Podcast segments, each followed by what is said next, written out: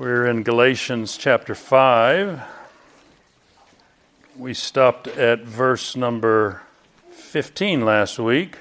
This is a very hard book to stop in, as we discussed 12 weeks ago, three months ago. This is uh, a rhetorical speech, deliberative rhetoric, and so it's one long speech. We're breaking it up, of course, because we are slow on the uptake. This is not a normal type of conversation for us to have as it was in the first century. So, here in verse number 16, we read, But I say, walk by the Spirit, and you will not gratify the desires of the flesh. That's a pretty bold statement, isn't it? For the desires of the flesh are against the Spirit and the desires of the Spirit are against the flesh, for these are opposed to each other to keep you from doing the things you want to do. But if you're led by the Spirit, you are not under the law.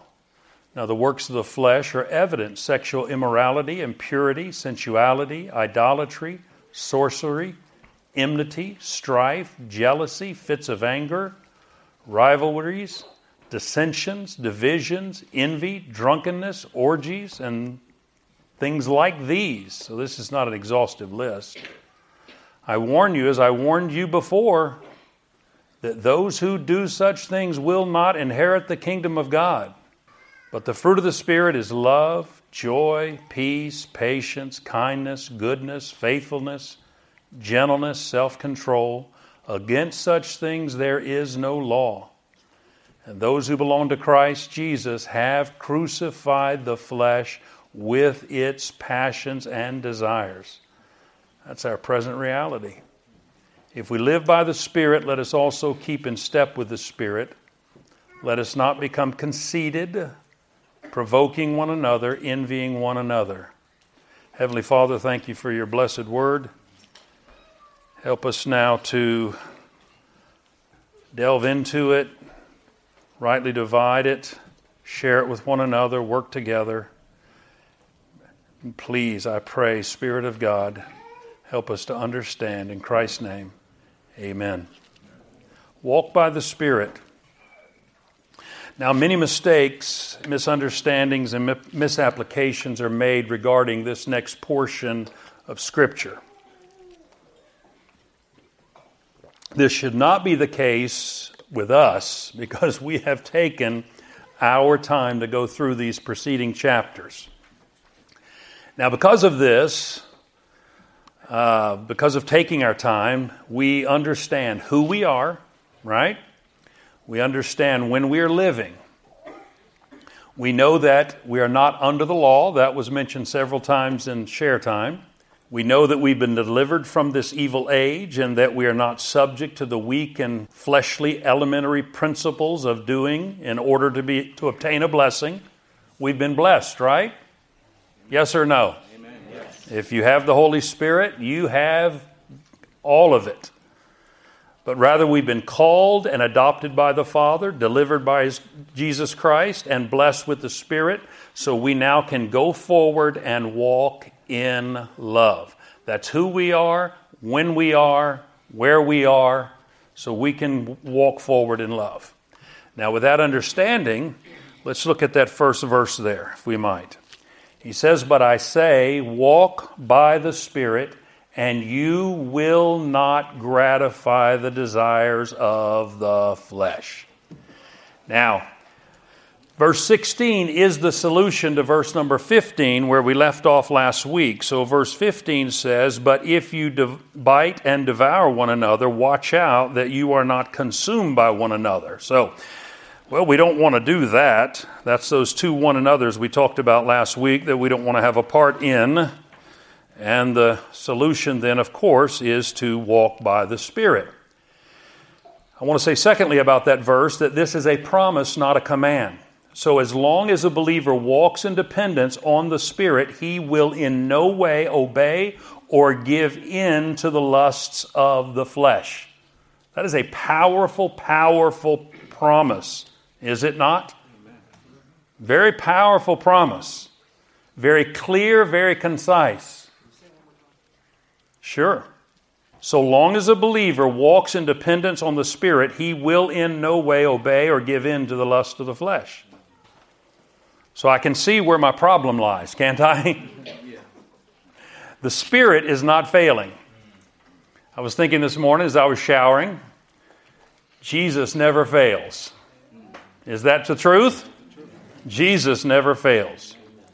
So I wrote on the board our title, Walk by the Spirit, in shorthand, of course.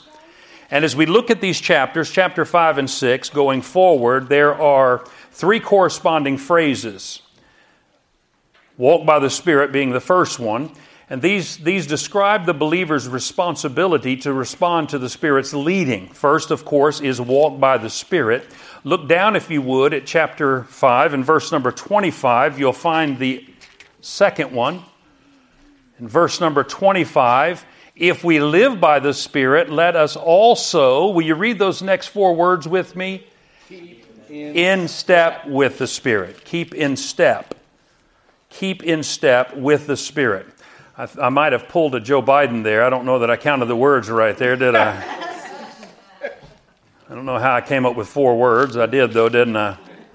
So let's put there, uh, uh, let's see, in step. How about that? In step.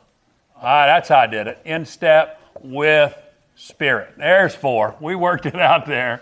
I was going to pull that rabbit out of the hat. So that's synonymous. That's a synonymous phrase with walk by the Spirit. And then look at chapter 5, if you would. We'll find another one. Yeah, that's chapter 6 will work too. You have different numbers in your Bible than I do, because I've written all over mine, maybe. Chapter 6, if you would, verse number 8. For the one who sows to his own flesh will from the flesh reap corruption, but the one who sows to the Spirit will from the Spirit reap eternal life. So, another way of saying it is sow to the Spirit. So these are synonymous. These three phrases all describe the believer's responsibility to responding to the Spirit. Now, if you read beyond these, you'll see that in all three cases, the result of the right response to the Spirit's activity, once we do these things, we'll find that the response is not doing what is characteristic of the old age or doing what is characteristic to the new age. Does that sound confusing? Okay, in other words, if you look at verse number uh, 16, where we started at, we said it several times already, but we'll look at it again. But I say, walk by the Spirit, and you will not gratify the desires of the flesh. That's the promise. If we will walk by the Spirit, we will not do what is characteristic of the old age. That's what happened, remember, before the death, resurrection of Christ, and of course the advent of the Spirit. Notice what is promised down at verse number 25. He says, If we live by the Spirit, let us also keep in step with the Spirit. And look what the promise is let us not become conceited, provoking one another, envying one another. So if we keep in step with the Spirit, the promise there is that we won't do those things. We'll not become conceited, will not provoke one another, and will not envy one another. And then if we look at chapter 6, and verse number 9, we find out that we'll not grow weary of doing good. Verse number 10, we'll do good to everyone, especially to those who are of the household of faith. So, the key for the believer then is that we are to walk by the Spirit. And let me say a third thing about this verse. If we read this verse in isolation, the mistake that can be made is that we will tend to think that the believer has total freedom whether to decide or not that he will walk by the Spirit and therefore whether or not he will decide to, to gratify or not the desires of the flesh. Are you with me so far? However, the word uh, for is the beginning of verse number 17. And that means it is connected. So, in other words, verse 17 is Paul's reason for verse number 16. So look at verse number 17 if you would, or let's look at verse 16. We'll tie them together. But I say, walk by the Spirit, and you will not gratify the desires of the flesh. For, very important here, for the desires of the flesh are against the Spirit, and the desires of the Spirit are against the flesh. And these are opposed to each other.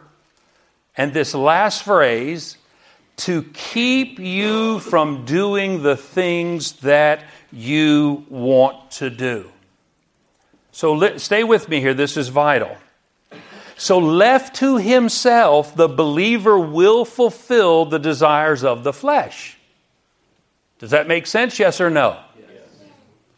But the believer is not left to himself. Can I get a hallelujah? The Spirit checks the flesh, causing conflict.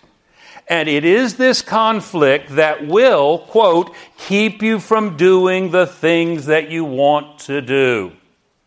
That is, to quote Randy Seaver, the Spirit's activity is to prevent the believer from living according to the flesh.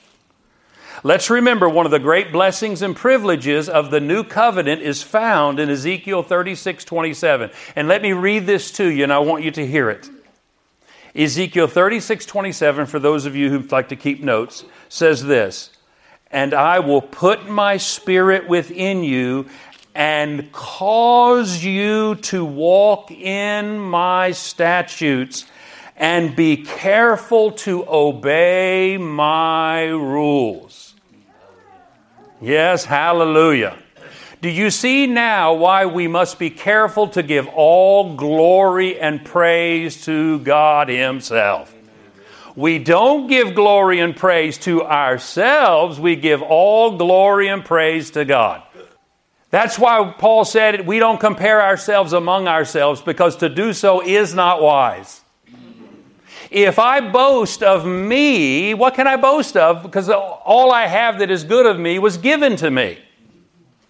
If I'm boasting about me, I truly, if I want to be honest, I have to boast about God, don't I? Paul talks about what he did as an apostle, and he says, But the truth of the matter is, it is the grace of God that is working through me. And by the way, in Ezekiel, who did not understand a lot of what he was prophesying, Peter tells us, is talking about the new covenant. What does that mean? That means this was not about the old covenant. This was not an inheritance of those who were under the old covenant. That's why Paul keeps saying you don't want to go back under the law. This was not a ble- an old covenant blessing. This is a new covenant blessing. But back to walking in the Spirit. Look at verse number 18. Now, he's going to use a different, well, let's just read it. Verse 18. But if you are led by the Spirit, you are not under the law. Now he's going to do this contrast thing again. We talked about Paul using the phrase under the law. I just uh, referred to it a moment ago. He uses the phrase under the law 13 times. I've probably said that over and over again. And he talks about how it refer, refers to Israel's relationship to the law of Moses. That is the old covenant. Steve brought up uh, all scripture is profitable. Uh, Nick's dad, Larry? Yes. Oh, got it right. And Larry brought it up as well. When Paul refers to the law of Moses, we've said many, many times, he's not saying throw away your Old Testament. He's referring to this old covenant. How many people did the old covenant save? None. Exactly. The old covenant did not have the power. Only the Spirit regenerates. Can I get an amen? Amen. amen. But the fulfillment of the law is in it, it, happens by those of us who've been regenerated, right? We've, we've said this over and over again. In other words, to create a community that loves God and loves one another, right? So in Paul's thinking, this idea of not being under the law, of course, is part of old creation and the world of the flesh, the weak and uh, the, the weak elementary principles. To be led by the Spirit, he brings up here, is to be living in new creation, in power, freed from the bondage of sin. Now, this is an important statement here. All believers, even when disobedient. Any believers here ever been disobedient? Any believers in here ever not been disobedient? Oh, good, because remember, we're waiting for the hope of righteousness, right? The only believers who say they're not disobedient are the ones who are living under the law thinking they can be, right? All believers, even when disobedient, watch it now, are led by the Spirit. That's important to hold on to. Because the responsibility for leadership falls on the Spirit, not the believer. The Spirit's leadership takes place 24 7. It is walking by the Spirit that is synergistic. Synergistic just means the cooperation of two or more. You heard the phrases monergistic and synergistic? Monergistic meaning one, okay? When you were regenerated by the Holy Spirit, you did nothing. That was monergistic. Okay? That means the Holy Spirit did that all by Himself. You didn't have anything to do with it. You didn't have to open the door. You didn't have to go, okay, I'll let you. Amen? Amen. You didn't do any letting. All right? When Lazarus was raised from the dead, he didn't do any letting. He was dead. All right? Okay, when the Holy Spirit came and regenerated you and converted you, that was all His a doing. Okay? It is, and that's what the leadership of the Holy Spirit's all about. He's the leader. So when he says, but if you're led by, you're, uh, no, he says, but if you are led by the Spirit, that means you're a part of new creation. You are not under the law. So he's dry, drawing a line of demarcation here. You can't be both. Okay? That means you're in the new covenant, you're not in the old covenant. That's what he's saying here. Any questions about that? You got that? Our responsibility is to walk in the Spirit. That's synergistic. Okay? Look, look like there's some puzzled faces. Now, maybe that's just your face. Okay, but I want to make sure we're good to go here. All right. So let, let me give you a verse here to help you with that. Here's a good verse. Philippians 2:13. For it is God who works in you both to will and to work for his good pleasure. That speaks to synergism.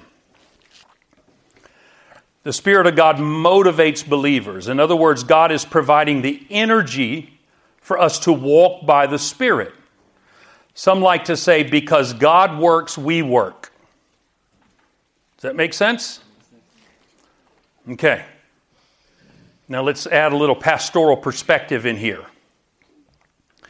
May I say that this internal conflict, Holy Spirit's always leading, it's always leading us.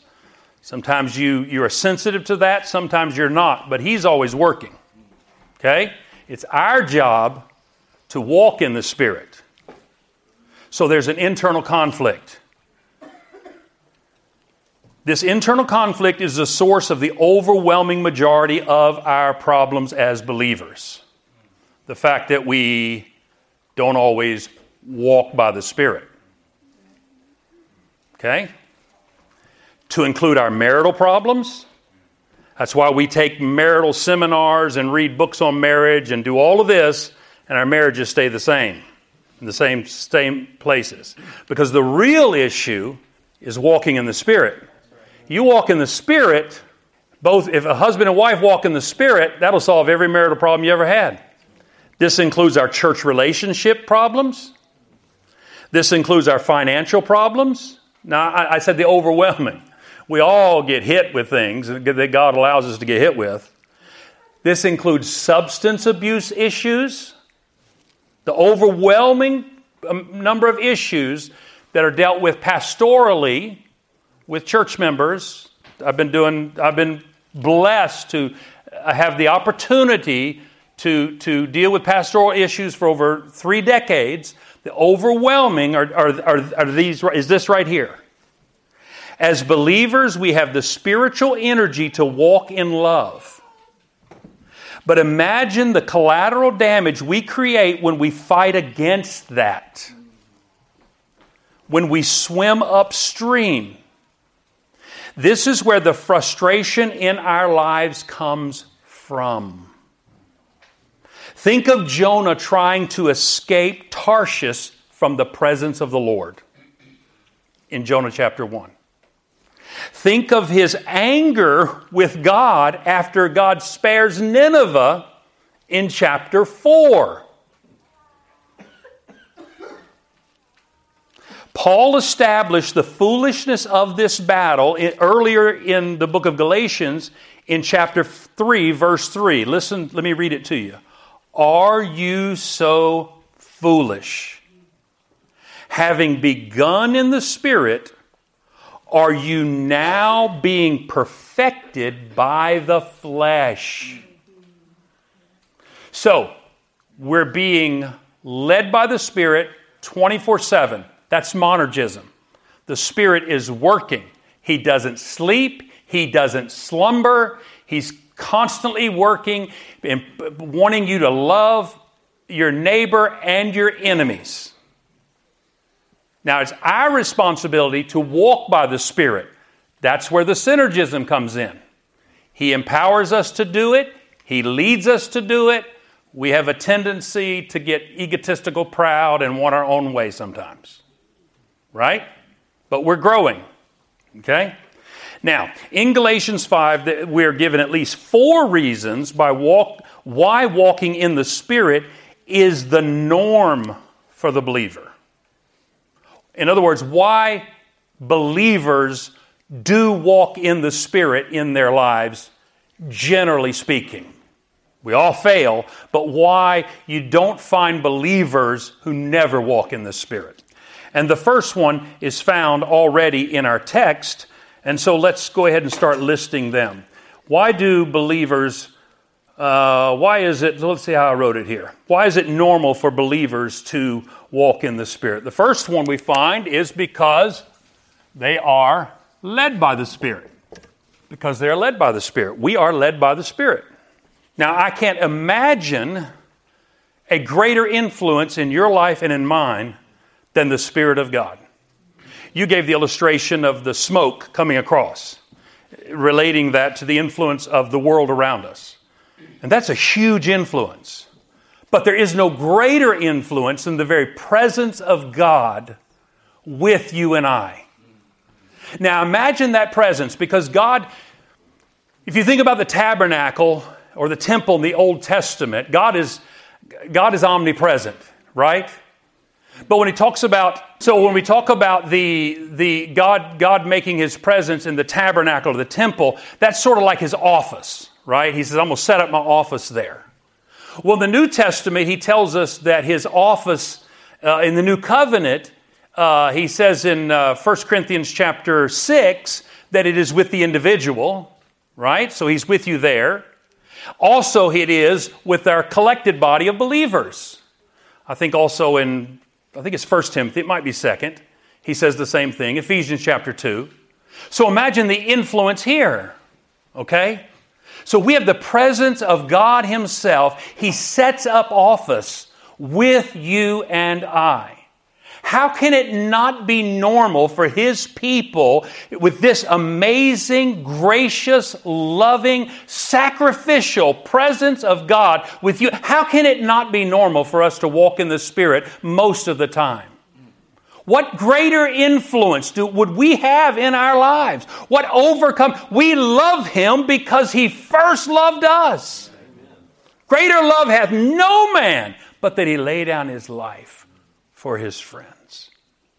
Now, what does it mean to walk by the Spirit? I, I wrote down these here, and you're not going to be able to write all these down, but I, I just wrote these down because uh, they're here in this text, and there's some that just jump out all over you. We'll get into greater detail. Leaf asked me, but we'll get into greater detail on the, Lord willing, the specifics of the, the, the fruit here next week if, uh, if I get a break from delivering presents. But, uh, and putting, building presents and keeping up with the elves and all of that. And uh, Mrs. Claus, she just, man, she works me to death. To walk in the Spirit is to stand fast in our freedom from the old world. That is the elementary principles. You'll see that in Galatians 5 1. To walk in the Spirit is to participate with the sanctifying process of the Spirit. That's uh, Romans 6 12 through 13, Romans 12 1 and 2. To walk in the Spirit means to fulfill the law of Christ, Galatians 6 1. To walk in the Spirit is to put on Christ and putting to death our sinful vices. I'll blurt out some text for you if you're interested. Romans 13 4, Ephesians 4 24, Colossians 3 10. To walk in the Spirit, I love this one. To walk in the Spirit means to acknowledge that we are blessed. I think you brought this one up, Dwayne means to acknowledge that we are blessed in Christ with every spiritual blessing in heavenly places, even as He chose us in Him before the foundation of the world. That's Ephesians 1 3 and 4. How about some negatives? It to walk in the Spirit does not mean something esoteric or mystical, like tuning, like trying to tune a radio station but rather to look to Christ, as Paul says in Galatians 2:20. To walk in the Spirit does not mean to seek the leading of the Spirit, because the Spirit is always leading. It is to walk in love and selflessness, regardless of whether you sense His leading or not. In other words, it is to trust His Word above your own perception and feelings. Galatians 5 13 and 14. To walk in the Spirit is about righteousness, fearlessness, and assurance in the face of an evil world. Turn to Romans chapter 8, and I'll show you this one. The two places you find being led of the Spirit are here in Galatians 5 and Romans chapter 8. You find the phrases. Romans chapter 8 and verse number 13. For if you live according to the flesh, you will die. But if by the Spirit you put to death the deeds of the body, you will live. There's your righteousness. For all who are led by the Spirit of God are sons of God. No exceptions. Verse number 15. For you did not receive the spirit of slavery. That's the old covenant. Look, as great as Moses was when he brought the commandments down from the mountain, and Moses was a great man, he brought those commandments down. It did not save a single soul. Isn't that amazing? As great as, and, and by the way, Moses was a regenerate man, no question about that. Okay, I didn't mean it any other way. As great as David was, and, and David was a regenerate man, but he enforced the law on the kingdom of, of Israel. But as soon as a wicked king took over, the leadership took over, and we find that Israel itself was not regenerate. You go to Deuteronomy chapter 7 7, God says, You were the smallest of the nations. But when you read the Old Testament, you don't really get that sense, do you? And then you find God says there's only a small remnant of Israel that's regenerate. So you find that, truthfully, when you take a step back, you find that there is a small nation that we're reading about, and a very small amount of them were actually regenerate because the old covenant could not regenerate. That's why Paul tells us that God used them as an example for us type and antitype. For you did not receive the spirit of slavery, that's the old covenant, to fall back into fear, which is how the old covenant was administered. But there's your fearlessness. We don't fall back into fear. We don't live in fear. But you receive the spirit of adoption as sons by whom we cry, Abba, Father. Look at verse 16. The Spirit itself bears witness with our spirit that we are the children of God. So the function of the Holy Spirit here is to give us assurance. You're a child of the King. That's what it means to walk by the Spirit, knowing you're a child of God. Brother Gerald? Speaking of the idea of the, the norm for the believer, Yes, sir. um, I think of the, the being led by the Spirit and walking in the Spirit, and how much that is the norm. Uh, I tie it to spiritual maturity. You may not think this is right, but, but, but I do. I, I think this is the way I uh, put this into practice and, and teach it to others. I think Paul uses the word, the idea of walking intentionally. So Yes, not running. Not running. Yes. baby begins to walk and stumbles more, but the older he gets and the more mature he gets, the more the norm is for that child to walk in step with his, you know, with his parents. And so, new believer, you know, been, been a Christian for three days, the norm for that person is probably not going to be these this fruit that you're going to see. The norm for that person is that they're still going to be uh, stumbling in their in their walking in step with the Spirit. But as they mature, it becomes more and more the norm. Week 13, which is next week, we'll talk about fruit, growth, and time. So, absolutely. Yeah, there is a, there is a maturation process. Totally agreed. Does that jive with what we're saying? Yes, sir. To clarify that, because it kind of sounded like you know, new believer day one. The norm for them is to be this. Uh, the spirit's all there, desiring to produce these things. But as far as them walking in step, they have growth that needs to take place. And so when I see somebody that's walking with that fruit as the norm, I'm probably looking at somebody that's walking close to the Lord and maturing in their relationship with Him. Absolutely. Alrighty, verse number 19. 19 through 21. Now the works of the flesh are evident sexual immorality, impurity, sensuality, idolatry, sorcery, enmity, strife, jealousy, fits of anger, rivalries, dissensions, divisions. By the way, the word divisions there is, is heresies. Isn't that interesting? We often think of heresy as bad doctrine.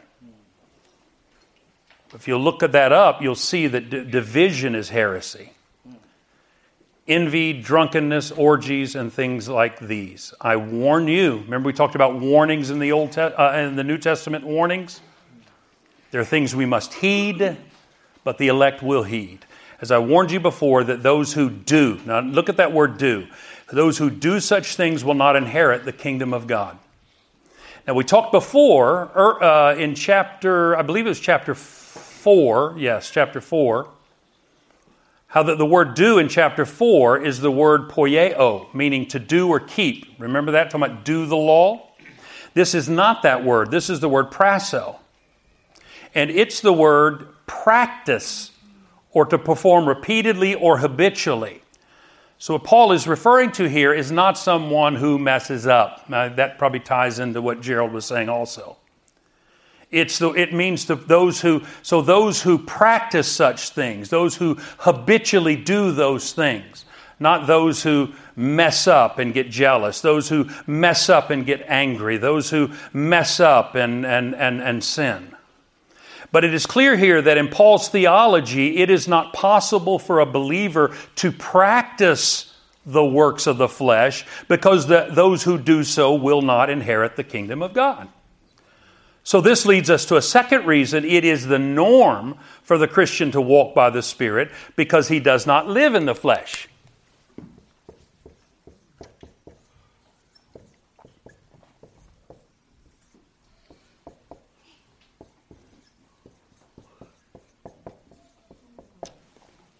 All right. Verse number 22 and 23, the fruit of the Spirit. But the fruit of the Spirit is love, joy, peace, patience, kindness, goodness, faithfulness, gentleness, self control.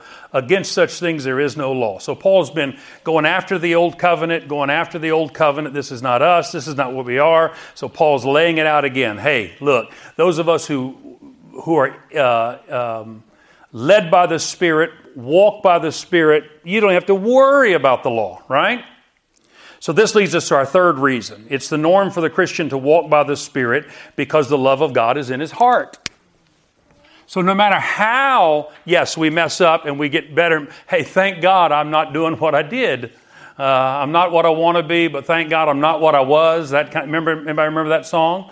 Um, so, thank God for that. But the moment I did get saved, look at me if you would, the moment I did get saved, the love of God did move in my heart. Romans chapter, is it 5 5? I think it is. Romans 5 5. The love of God was shed abroad in my heart. Love of God in my heart. Look at that. How about that, huh? Told you I can draw.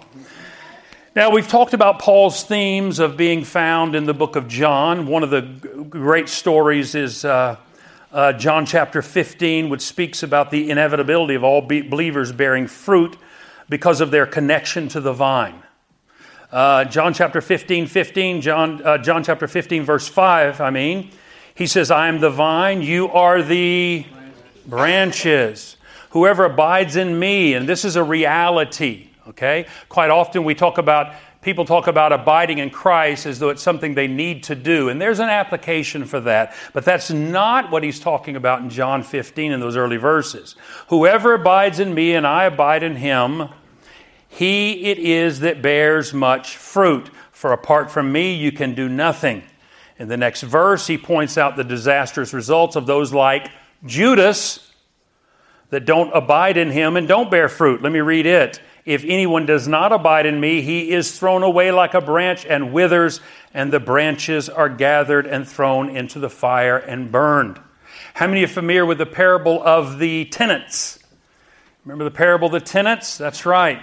Jesus says a parable to them, and he's digging at the Pharisees. And it's almost like your story this morning, uh, Steve, where you were talking to the group and uh, about meeting and so forth, and you set them up, and, and Jesus sets them up. He says, Let me tell you a story about a guy who had a vineyard, and he, he got some folks, he let them stay there, and they could live there, and there were his tenants, and, and all they had to do was bring in the fruit and uh, and uh, so he sent some servants during harvest time, and they they they were supposed to bring in the fruit, and the servants came, and they said, you know what, we're going to keep this to ourselves. And so he said they they beat a servant, and they killed a stir- servant, and they stoned another servant, and he said this isn't working out real well. So he sent some more. They did the same thing to them, and he said, I know what I'll do. I'll send my son. And they said, here comes the son of the of the owner. Uh, we just kill him. And he said, Jesus said to the Pharisees, wonder what wonder what they'll they'll do, what the Lord of that, uh, that uh,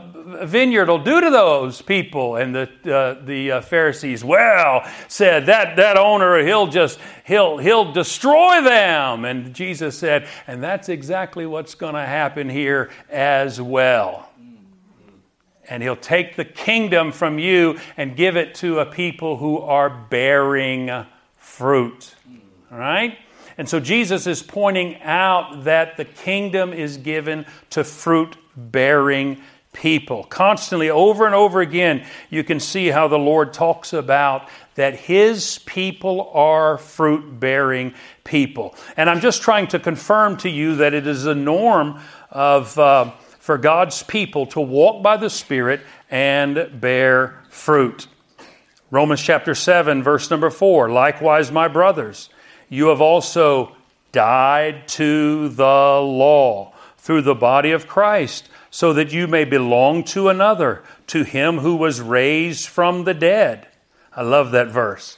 You have died to the law through the body of Christ, so that you may belong to another. We don't belong to Moses, we belong to the Lord Jesus Christ. Amen?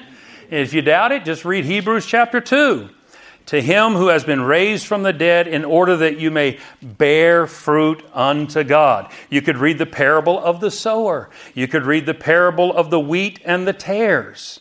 And over and over you can read those stories. Look at Galatians chapter 5 and verse number 24 now, if you would please.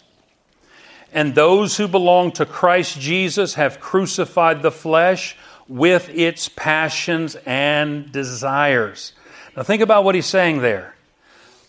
He already said what we read earlier the fruit of the Spirit is these things listed, and those who belong to Christ have crucified the flesh with its passions and desires. So here we have yet a fourth reason that it is the norm for Christians to walk by the Spirit. What would that fourth reason be? Do you see it there in the verse? Verse 24. Yes. Crucified the flesh with passions. Is that what it says? Passions and desires, right? We'll leave that off. You can figure that part out. So it seems pretty obvious to me that there are good there are not good reasons for me not to be maturing in my sanctification. Amen. Now, this is not a pointy finger type of a lesson. It's a this kind of a lesson. It's a kind of a lesson where I need to say, okay, if, if, if I'm not mature, if I'm not growing, if I'm not seeing fruit in my life, I need to, I need to, I need to check myself. Paul said to examine yourselves whether you be in the faith. You know, the evangelicalism is constantly making excuses, excuses for us believers to be worldly, to, to, to, to, to not be living as Christians, to not be living out the Christian life, to not be working out our salvation. And Paul is showing us there is no middle ground in the Christian life. Either I am a Christian being led by the Spirit, is you is or is you ain't my baby, is what it's saying. I have been perusing uh, J.C. Ryle's book on the Holy Spirit, and I noticed there's a couple other reasons we could add to it why it's a norm for a Christian to walk by the Spirit. He points out Romans chapter 1 and verse number 4 that the Holy Spirit is the, whole, is the Spirit of holiness. And if the Holy Spirit is in you, He has made you holy.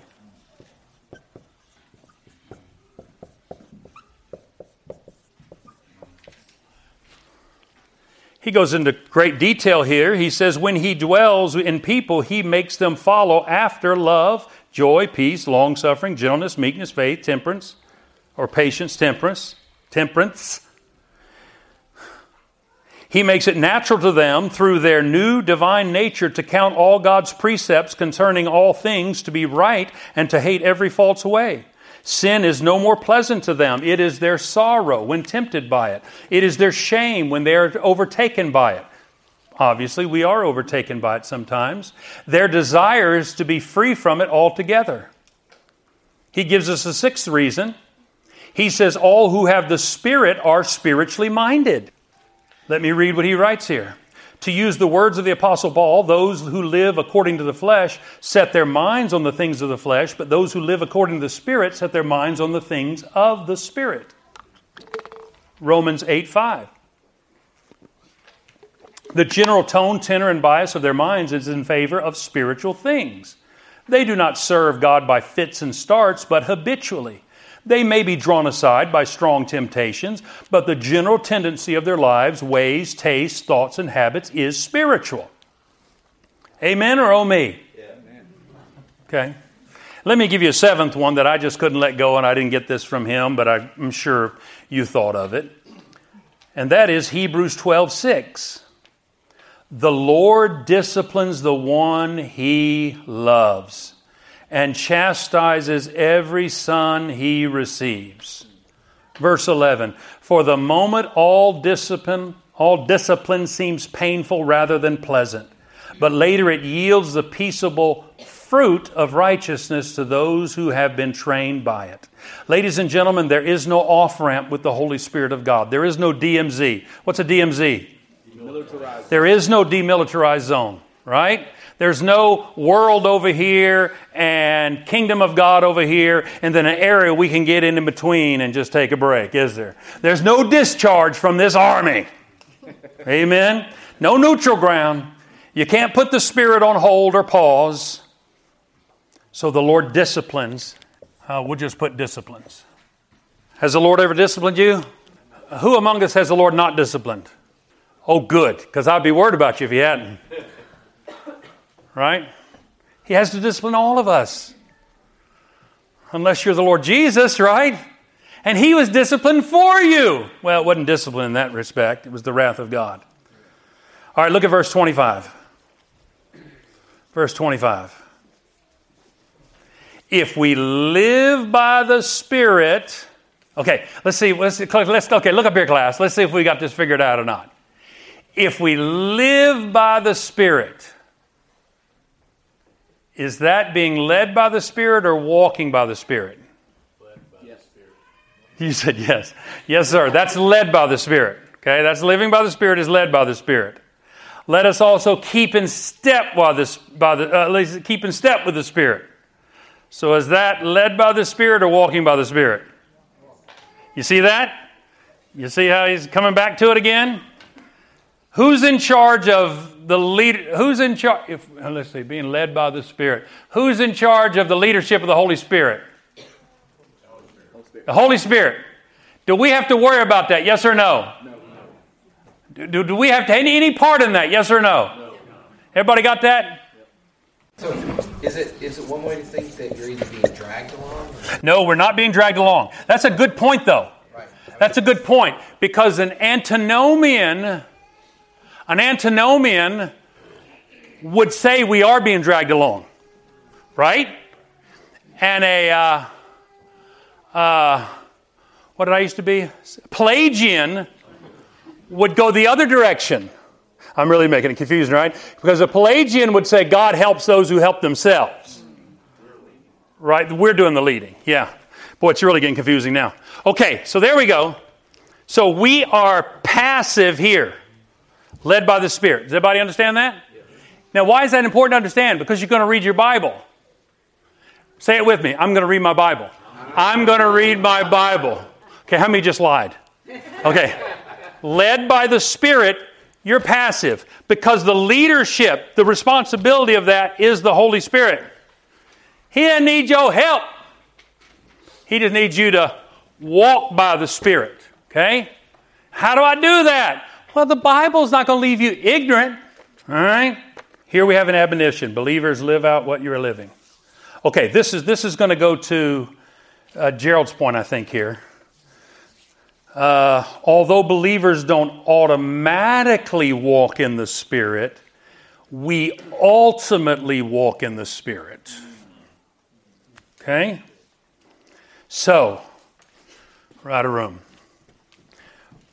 We uh, we're led by the Spirit and we walk in the Spirit, and hopefully we'll get to next week, and then we bear fruit of the Spirit. In Paul's mind, it's not possible for the Christian to go on fulfilling the desires of the flesh because those who do so are not an heir of God's kingdom. He cannot go on sowing to the flesh because those who do so reap rottenness. But how can Paul be so certain that saints will persevere in faith and holiness? It is because they are under new management. Who's our new management? Spirit of God. It is because they are under new management. They are not under the law which was weak through the flesh, Romans 8 3.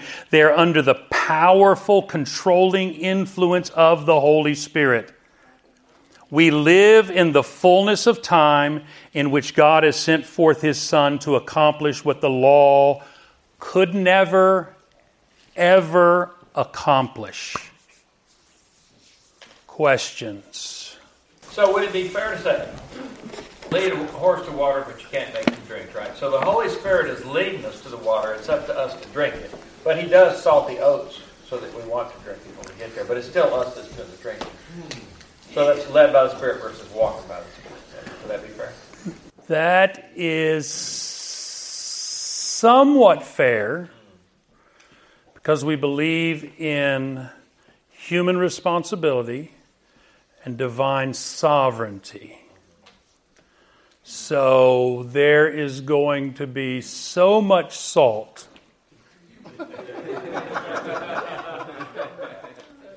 That there never will be. Can you, can, would you agree with the statement, under the standing of the scriptures as you do, sir, that there never is a, not, we're not talking about someone that died on the thief on the cross, but a living Christian that does not walk in the Spirit, walk by the Spirit? Ultimately, no. Ultimately, no. I would agree with that. Unless he just gets, dies right away. Unless he dies right away. Every Christian ultimately walks by the Spirit because God never fails, because that is the plan. Ephesians chapter 1, verse number 4, he predestined that we walk. What? Ephesians chapter 1, verse 4. Say again. Holy and blameless. We were predestined to walk holy and blameless. So we cannot discount the predestined will of God, the decretive will of God.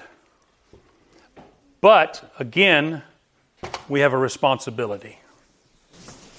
So the brother in Corinthians that was with his father's wife, that predestined, he's a believer. He made it. He made a decision at some point to get really out of step with the Holy Spirit and follow into the list of things there, the sexual sins, that kind of stuff that was listed in the section of the road that we read today. But that wasn't. There was no point where God was like, "I want this to happen." This is right. I mean, that was, God allowed it to happen for whatever his purposes were, but as a believer, like all of us, he failed miserably. Yeah, God does not. Well, we can't we can't argue the decrees of God because all things are sovereign, but uh, God did allow it to happen. Yes, if that's what you're asking me, or are you asking me the bigger picture of what we just talked about of Him being predestined to? So we do church discipline, and that's what happened with Him, right? So we understand that ultimately He well, we don't know the whole definition of his life or the whole history of his life, but we do know that as a believer, if he's disciplined and he is a believer, he will repent. And if he doesn't repent, we treat him as a non believer because we understand this. Did I, did I answer your question? There's no specific indication in the Corinthian letter that that guy was a Christian or not.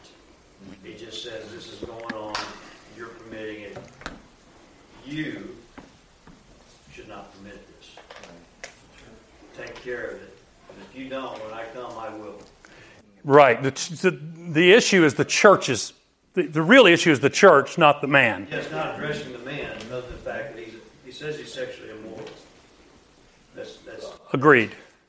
I, am I, that say he's a believer, and that say not a believer. well, he's in the church, so he's expected to be a believer. Is that what you're saying or not? No, I'm not saying that at all. He is in the church. He's in the body that meets together, and he's saying this ought not to be. Absolutely. So the church has him in the body, so they need to treat him, they need to discipline him, correct? In 2 Corinthians, something, ha- is that what you're going to say, Steve? No, I'm going to respond to what he said there. In that same passage, it says, "Turn it over to Satan for the destruction of the flesh, that the soul may be saved in the Lord Jesus. So sometimes we will be turned over to Satan if we're sinning. That doesn't mean we're not a believer. It just means he fell back and kept on falling. He couldn't, nobody helped him get back or something. Yeah, I'm not disagreeing with that. I'm just saying, as far as that man goes, they were given instruction, do these things. Right. So they were supposed to discipline him, yes? Is that what we're saying, yes or no? It seems that he was a believer. Right. Well, so we don't know. He obviously he was okay. So the the point is publicly they needed to treat him like you would treat a someone who professed to be a believer. In other words, he's in the church. That's all I'm getting at. Is that are we are we understanding that? We can't know if he's a believer. Right, Jay? Is that what you're saying? We can't know for sure he's a believer. Based on the passage we're given, the answer to that is no. We cannot know. Right. In Second Corinthians, it could be that guy, right? Because there's someone who's repented in Second Corinthians. That's all we're saying. So if it's the guy, he repents and okay, he walks in the Spirit. It may not be that guy, but that's not what we're talking about, right? I'd say if the case were that he didn't, then you would absolutely know that he wasn't walking by the There you go. If he doesn't repent, then he's not. And I'm I'm thinking of with John, he says, if anyone sees his brother committing a sin not leading to death, he shall ask and God will give him life. To those who commit sins that do not lead to death. There is sin that leads to death. I do not say that one should pray for that. I don't know what that sin is, but it does sound like if you're a believer and you continue in unrighteousness, God will just take you home early, is what it sounds like. Okay, but I think our main point here, if I can, because I want to make sure we're all on the same sheet of music, and if we're not, then we can ax or clarify. The point we're trying to make is that a believer, because of the indwelling spirit, has to respond to their sin spiritually minded. Correct? Your point, Jay, is we don't know if the guy's a believer. Correct? Your point, Steve, is that um, if he's turned over um, to Satan, he'll respond uh, by severe spiritual um, suffering. And so we don't know the outcome, therefore, we don't know the answer. He said, when he turned him over to Satan for the destruction of the flesh, that the spirit may be saved. Is what I- Right. So if and but but that's what we know. So whatever happened out afterwards. So but that kind of goes beyond what we're what we're all talking about. What we're talking about is that according to Paul that the that we walk by the spirit if we're believers. Do we fail miserably? Do we all walk perfectly? No. That's, that's the main point we're trying to get at. Yes or no? Or am I missing something? I feel like I'm missing something that someone's asking. Do you, are you gathering something that I'm missing? It also reminds me in the next chapter, uh, Galatians 6 1, he's going to say the same thing. You who are spiritual, that is, you who are, have the Holy Spirit walking in you. Okay, so those of us that are walking by the Spirit and we see others not walking by the Spirit, we need to restore those who are not walking by the Spirit. And if they are not led by the Spirit, we will not be able to restore them. Right? Steve? Are you saying that all believers walk in the spirit all the time? No, sir. All believers are led by the Spirit all the time. My, so my mama was my mama all the time. How does a, how does a believer get back in walking in the spirit? Discipline. I think I think we need to look at probably First John chapter one, from verse three and following to explain. Well, that, that's great. Yeah, we're going to do First John next, I think. Yeah, sometime in. Uh, Sometime in 2023.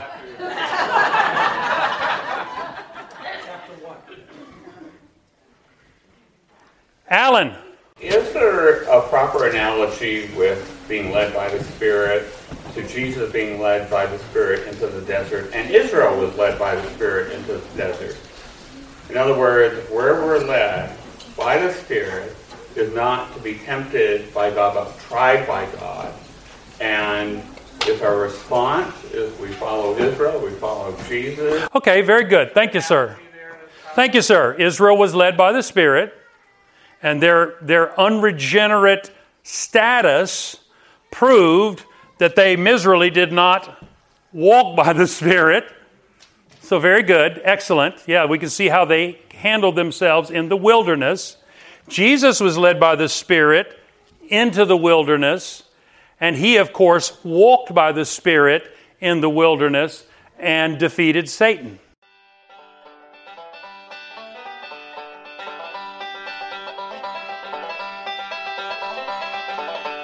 This message was produced by the New Testament Reformation Fellowship, reforming today's church with New Testament church practices. Permission is hereby granted for you to reproduce this message. You can find us on the web at www.ntrf.org. May God bless you as you seek to follow Him in complete obedience to His Word. May your faith in the Lord Jesus be strengthened and your daily walk with Him deepened.